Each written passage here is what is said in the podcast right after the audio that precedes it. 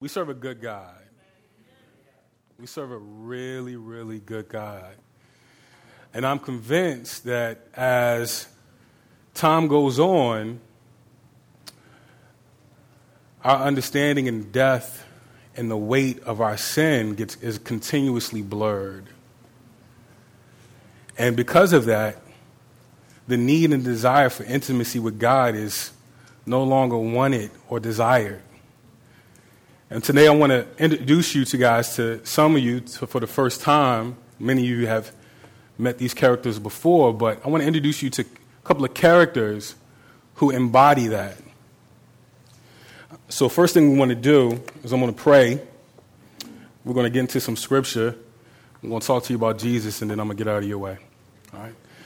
Father God, I'm so grateful for your son Jesus.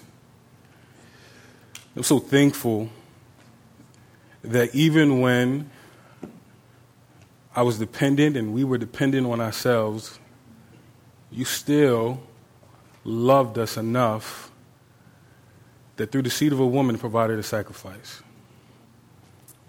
so that it would draw us back to you. Lord, I pray that the words of my mouth and the meditation of my heart will be pleasing to you, my rock and my strength. Jesus' name I pray, amen. Let's go and jump right into Genesis uh, 3. We're going to start at uh, let's start at uh, Genesis 3:20, and let's stand for the reading of God's word.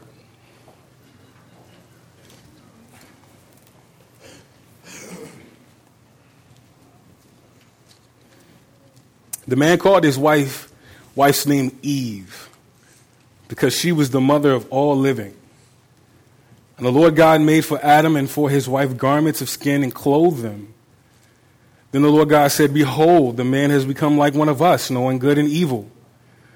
Now, lest he reach out his hand and take also of the tree of life and eat and live forever. Therefore, the Lord God sent him out from the Garden of Eden to work the ground from which he was taken.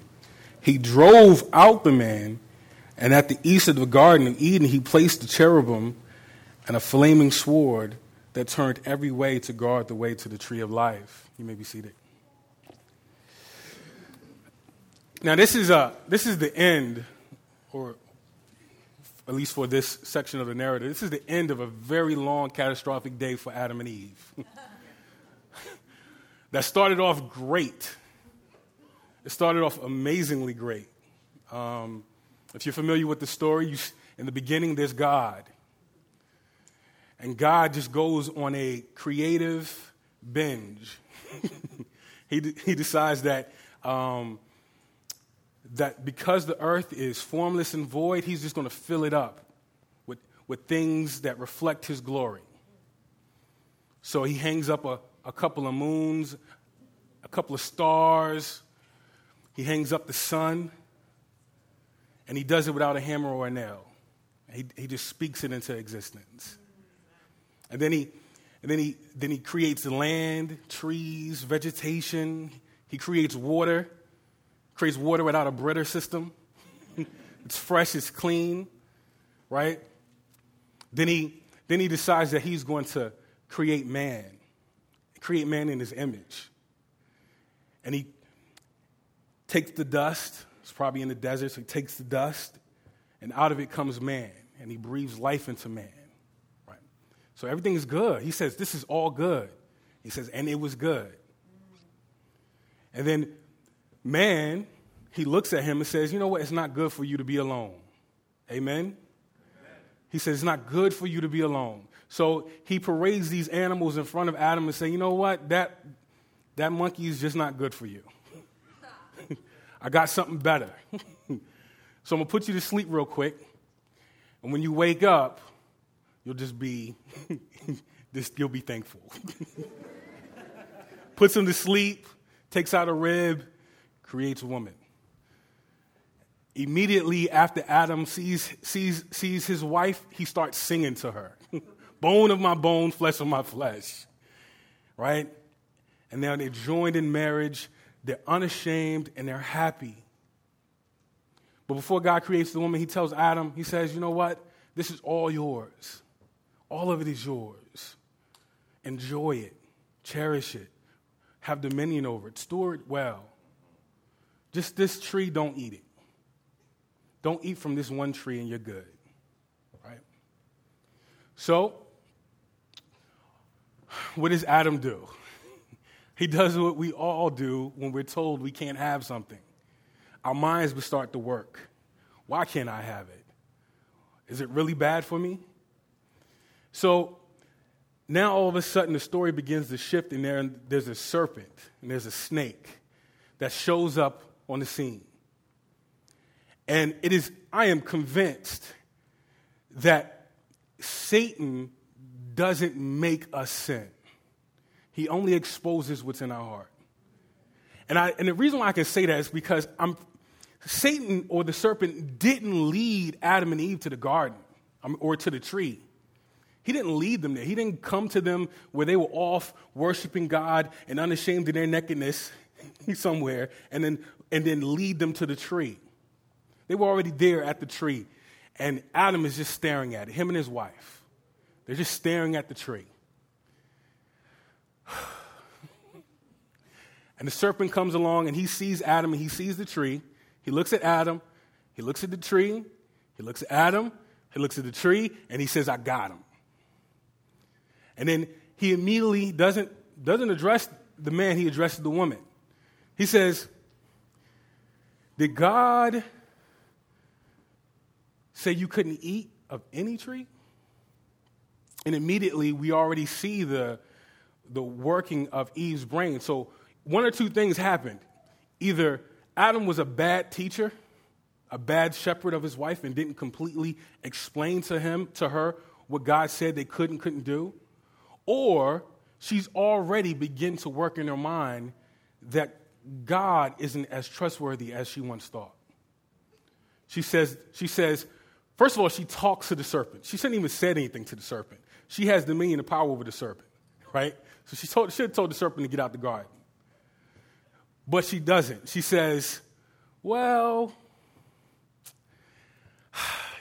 he didn't say not to eat of any tree, but he did say not to eat of this one and not touch it.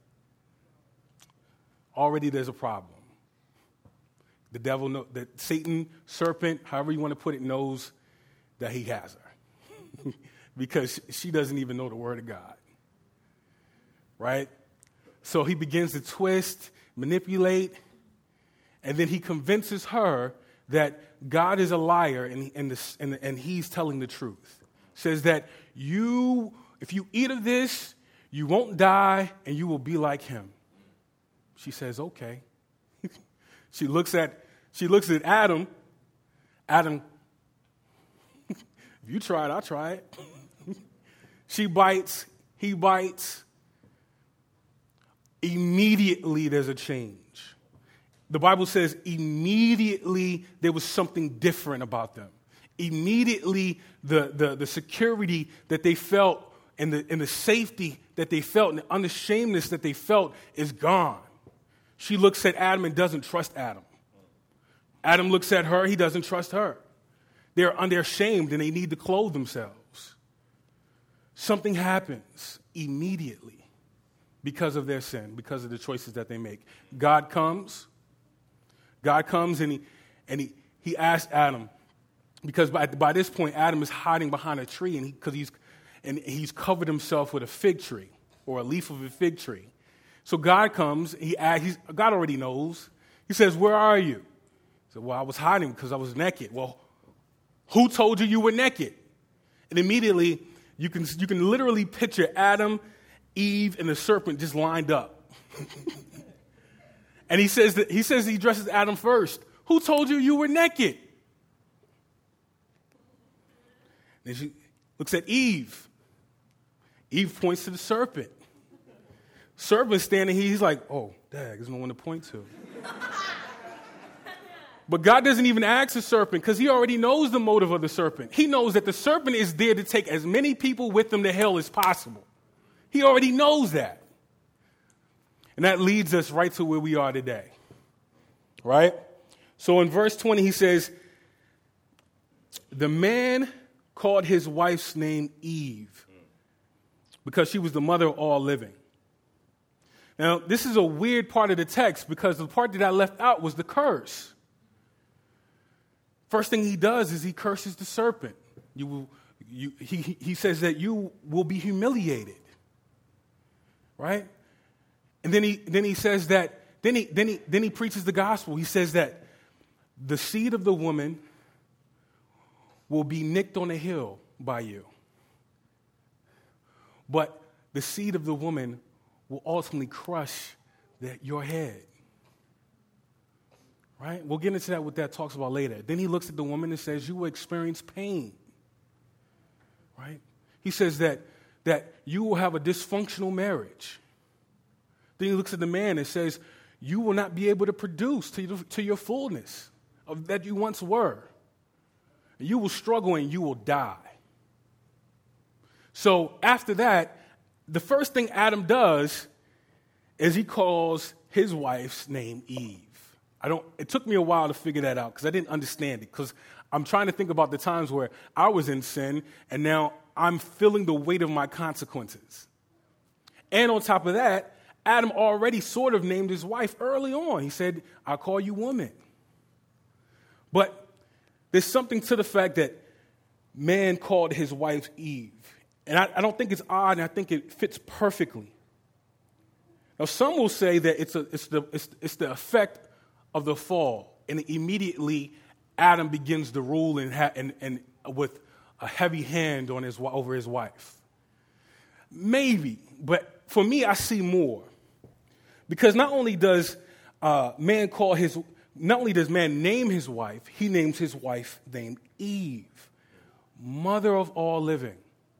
Now, in Hebrew, I'm not even going to try to pronounce the Hebrew word for it because I don't speak Hebrew, but I do know the meaning. It ultimately, it ultimately means life. And what I think what's happening here is Adam, feeling the weight of the consequences of his sin, has now begun to fully hope in the promise that God made even when he was cursing him.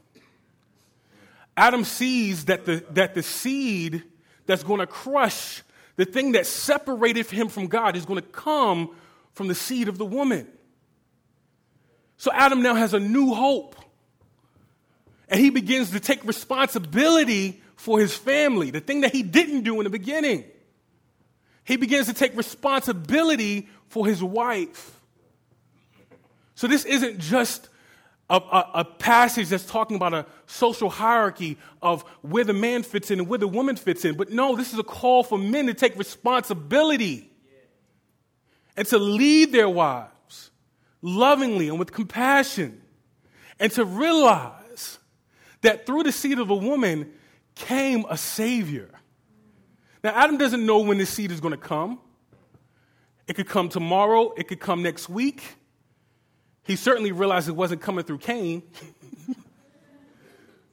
but there is a hope here.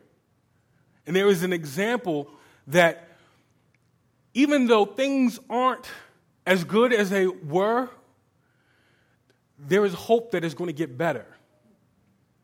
And Adam is now going to trust and depend that God is going to do what he said he was going to do. Let's look on. It says, And the Lord God made for Adam and for his wife garments of skin and clothe them. This is beautiful. Some here look at this as a reflection that Adam and Eve are supposed to be, because God gave them uh, garments of skin, that God wanted to constantly, of them to be, constantly be reminded of their sin. So he clothed them. Maybe. But I know going from Eden to the desert is going to always be a constant reminder of how good we had it. so maybe, but I think it's a lot more. And I think it's a whole lot more. And I think it's because not just the fact that um, it's God involved, but God does two things. He makes the clothes for them, and then He puts the clothes on them. God is actively involved with a group of people who rebelled against him. He's actively involved. So it's not just, ah, I want you to remember how much you frustrated me and made me angry. The desert is going to do that for him. He's like, but I want you to do something else. So the first thing God does, he makes them a garment of skin. Now, once again, the Hebrew for this is going to, I can't pronounce the word, is going to uh, reflect the idea of a tunic, right? A tunic is a garment that many people wore from shoulder or neck to ankle. It was a long garment worn against the skin, and also mostly worn by priests. A priest is just a modern day person who, who a modern day elder who cares, loves, and prays for the souls of his, of his body or community. So our modern day priest would be Pastor Larry, right? Probably the coolest white guy on the planet, right? So that's so he doesn't wear tunics though, which would be interesting to see. Um, but rather, a tunic was once again supposed to be worn against the skin. It was long, probably wasn't comfortable, but it was it suited its purpose. So now God goes out. It says he made garments of skin. That means he had to slaughter his creation. That means he had to spill blood. And because it was two people, when it was one neck to toe or neck to ankle, it was probably more than one animal. So several animals were sacrificed and slaughtered to cover up man's shame and guilt. Right? So he takes, he, he takes his garment. This is why I think there's a level of compassion here, a level of grace here, because God just doesn't lay the garment and say, you choose what you want to wear. Right? God takes the garment and he puts it on them and he covers them. It says he clothes them. So I want you to understand what's happening here. God has ripped off skin of one creation and put it on the back of the creation that bears his image because he wants to provide grace before judgment. Right? And God has been doing this since the beginning of time. This isn't new for us. He's done it for us. Right? We, we are, what, what is happening is God has taken off the loincloth the fig tree leaf and he's replaced it. Well, God is saying that you, you can't fix this. Because that's exactly what Adam and Eve tried to do. They saw they made a mess and they tried to fix it. It's what we all do, right? My daughter, she kicks over a bucket and the whole room is flooded with water. And I go in and she's using this little paper towel and she's quickly trying to swirl it up, not wipe it up, swirl it up. And she comes back and she says it's finished, but yet there's still water all over the floor. or even better yet, parents can relate to this.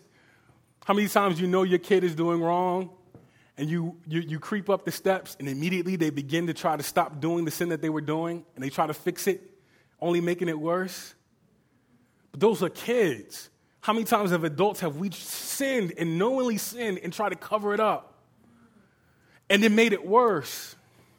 And then we sin again and make it worse. And we keep trying to cover it up and cover it up and cover it up until it's just so transparently uh, known to everybody. And we all have done this. We all are Adam, right? So God says, You can't cover up your mess. You can't pay for your own sin. You need a savior. You need somebody who, who's going to, who, can, who can take on your shame for you. And once again, we've seen this throughout, we've seen it, God, God providing grace before judgment. We've seen it all the time. We've seen it throughout history. God providing grace before judgment. He's done it for us. Grace before judgment. Even though they have to live out the consequences of their sins, God still provides grace. We've experienced it all the time. Cain experienced it. God said, God came to Cain and said, Your anger is going to get you in trouble. Cain doesn't listen, right? And God still provides him grace. He marks him so that no one can touch him. He did it for Noah, gave him the the, the, the, the, the, prototype or he gave him the blueprint before he flooded the earth. He did it for Samson, right? He gave him a little bit of strength to destroy his enemies before Samson died. not so that Samson could be lifted, but, but God can be glorified. Right? He did it for the children of Israel. Right? He spray painted their Timbs before they went into the wilderness with a special spray so that it was waterproof, rockproof, weatherproof, and it never got destroyed. But yet they're still in the wilderness and God's still providing grace. He did it for Job. When Satan went to, when Satan went to God, he said, just don't take his life. And he's been doing it for us time and time again. God has been providing grace in the midst of judgment. Let's look at uh, verse 22. Then the Lord God said, Behold, the man has become like one of us, knowing good and evil. Knowing good and evil. What does that mean? He says he has become like us. We definitely know man has become holy. We definitely know man has become omniscient. We definitely know man is an eternal. So, what does it mean when God says he's, he's become like one of us? The interesting thing for me, and the thing that blows my mind, is the fact that God is having a conversation with himself. right?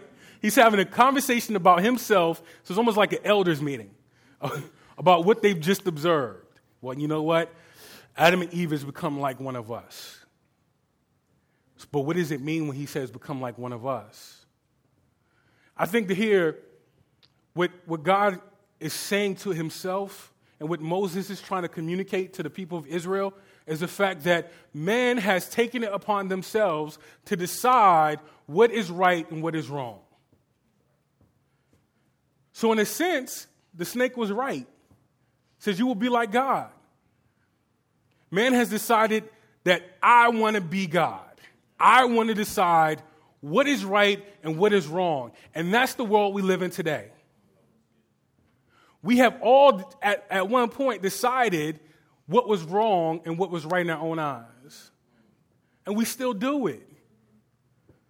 We decide, and, and, and this is the thing we do we, we, we play tricks with our own minds. Because the way we make it good or the way we make it okay is we remove the word sin. Once you remove the word sin from whatever action you're doing, it makes it okay. And so the, now the world has replaced the word sin with the word choice or the word freedom. It's my choice. It's my freedom as long as it's pleasing and self satisfying to me. It used to be as long as it didn't hurt nobody, but that's even out the window. Because anybody that says that the thing that they're doing isn't hurting anybody has become completely selfish because sin doesn't just affect you, it affects everyone around you. And it ultimately offends a loving and pleasing God. So at this point, Adam and Eve have become like God in the sense that they have determined for themselves what is right and what is wrong. So, what does God decide to do? He says, first thing we got to do is um, immediately you see this idea of God still shepherding a people that has rebelled against them. He says, I need to get them out of the garden. Well, partly, be, mainly because of their sin. But there's another tree in the garden that they never even thought about because they were so focused on the, the tree that they couldn't have. But in the same garden that they could eat from whenever they want was the tree of life. And they didn't. They decided to take the one that they couldn't have. Now, God decides that I can't have them in the garden with this tree of life anymore. Because if they, I don't want, because if they eat from this tree of life, they will live forever. And I don't want them living forever as sinners. So I'm going to remove them from the garden. And it's also bigger than just this tree. The biggest thing is they figure out that Satan wasn't right. Because not only are they going to die a physical death, but they are dying a spiritual death because now, after leaving the garden, they are exiled, separated from God. Because Adam and Eve didn't just dwell there, but God dwelled there. Look at the, look at the verse. It says, Therefore, God, therefore the Lord God sent and then it says again in verse 24, he drove out. So in verse 23, he sent him out. And then in verse 24, he drove them out. Why does, um, Moses repeat himself? He wants us to feel the weight of the action as what's taking place. Right? He doesn't just say sent out, but he says drove out. It means to divorce, to expel, to get rid of, to put out. And then you see that word uh, drove. It means to, to have to leave by force. Adam and Eve didn't leave the garden willingly. Would you? Adam and Eve didn't, Adam and Eve didn't leave willingly. They were driven out of the garden. They were separated from the, their creator. They were separated for the only God they knew, the only God that was and is. So, even in the midst of that grace that they just received, there is still the consequence of sin.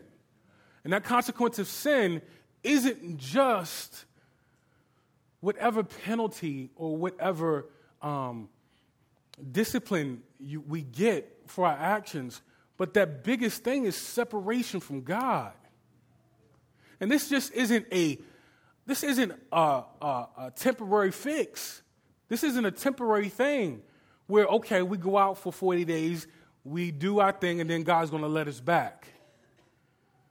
It doesn't work that way. And they starting, it's starting to click and they're starting to realize that this is real, this is happening. Verse, and then finish up, let's start back at uh, verse 24. He drove him, he drove out the man, and at the east of the garden of Eden, he placed a cherubim, a flaming sword that turned every way to guard the way to the tree of life. Like I said, this is real. This is happening. There's no going back. And to reinforce that idea, God puts a cherubim, probably a lion like creature with wings, in front of it to show that this is happening. There's no coming back in here. And then he gives, he gives, he gives the cherubim a sword, a flaming sword that twirls. I don't know if any of you guys went in action figures when you were little, but this was an awesome sight, but for the wrong reasons. There was a cherubim with a twirling sword made out of fire to symbolize the fact that this is God's justice, that this is God's judgment. And you can't get back in here. But there's something bigger to this story. Because even though we can't get back into Eden, there's somewhere else we can get into. And that this is the whole point of the story is the fact that the whole point of the message is the fact that man is separated from God because of Adam's sin. But if we trust and depend on God, our Creator, there is something more. If we trust and depend on the seed that comes through the woman, like we see later on, there is something more. There's something greater. Right? So at this point, we see Adam and Eve this is a, a scene that we've seen many a times on the news. Adam and Eve is being ushered out of the garden because of a crime they committed. And when I woke up this morning, there's something that I realized that I didn't realize while I was preparing this message. But what God does throughout our lives to sinful, rebellious people, by the way, is that throughout our lives, God is constantly dropping little nuggets of grace to people who have been condemned to a death sentence. Even though we are condemned to a death sentence, God is constantly dropping little nuggets of grace into our commissary that ultimately will lead to Jesus. And that's one of the things that I want you guys to realize. We've all experienced the consequences of our sin. We've all even probably experienced be, being put into a point of no return where our sin has been so catastrophic that we can't go back to the way things were. We've destroyed our marriages. We've, we've destroyed our families. Some of us have experienced being ushered out of our homes in handcuffs. We've seen it, we've experienced the consequences of it. And so, what does God do? What does God say? He says, even though you have rebelled against me, even though you are disobedient, even though you have chosen to do what was right in your own eyes, even though you want to be me, I am still going to provide for you. Because you can't do it yourself. You can't cover up your own sin. So what, is, so what am I going to do? I'm going to, I'm going to, I'm going to, I'm going to rip up my son's flesh. I'm going to let his blood spill. And he's going to take on your shame and guilt. The thing that you try to cover up, my son is going to take on all of your shame, all of your guilt. And then this is the beautiful part about it. And then he clothes us in his son's righteousness. He clothes us. So not only does he prepare it, he clothes us and puts it on because we can't even do that. And then he says, the next time I see you, I will not see a woman who has had multiple partners. I will not see a man that uses women as objects. I will not see a thief. I will not see a liar. I will not see a murderer. I will see my son. He says, I will see my son. there is hope for us. There's no hope for this world, but there is hope for us. And if any of you, and I know, I know, and I know this doesn't make sense to a lot of people because for most of us, we've been called, elected, justified, and glorified since birth. But for those who this makes sense to, for those of us who are feeling like we are at the point of no return, for those of us who feel like our sin is so bad that Jesus would never let me back. He says, first of all, you're right for feeling that way because you have taken responsibility. But he says, you know what? I love you. For those of you who have been ignoring Jesus' call, because of whatever sin you're so deep in. He says, I love you, and there's hope for you. He says that if you just let me, I will clothe you in my son's righteousness. Let us pray. Father God in heaven, we thank you for your word. The reality of it is, is yes, we were born sinners because of our because of our parents' because of our parents' sin, we have been living the result of it. But we don't have to anymore. We can, we can, we can hide in you. We can find safety in you. Something that we couldn't always say. Let us take full advantage of that. For those who don't know you, who are still out in the wilderness, who feel like they can't get in. Pray that they see that the only way is through trust and depending on you. And that there's something better than Eden awaiting for us. Something way better than Eden. Eden is done. God has something way better for us in store. Lord, would you just tug and call people in this room to repentance and to a total dependence on you. In Jesus' name I pray, amen. Amen.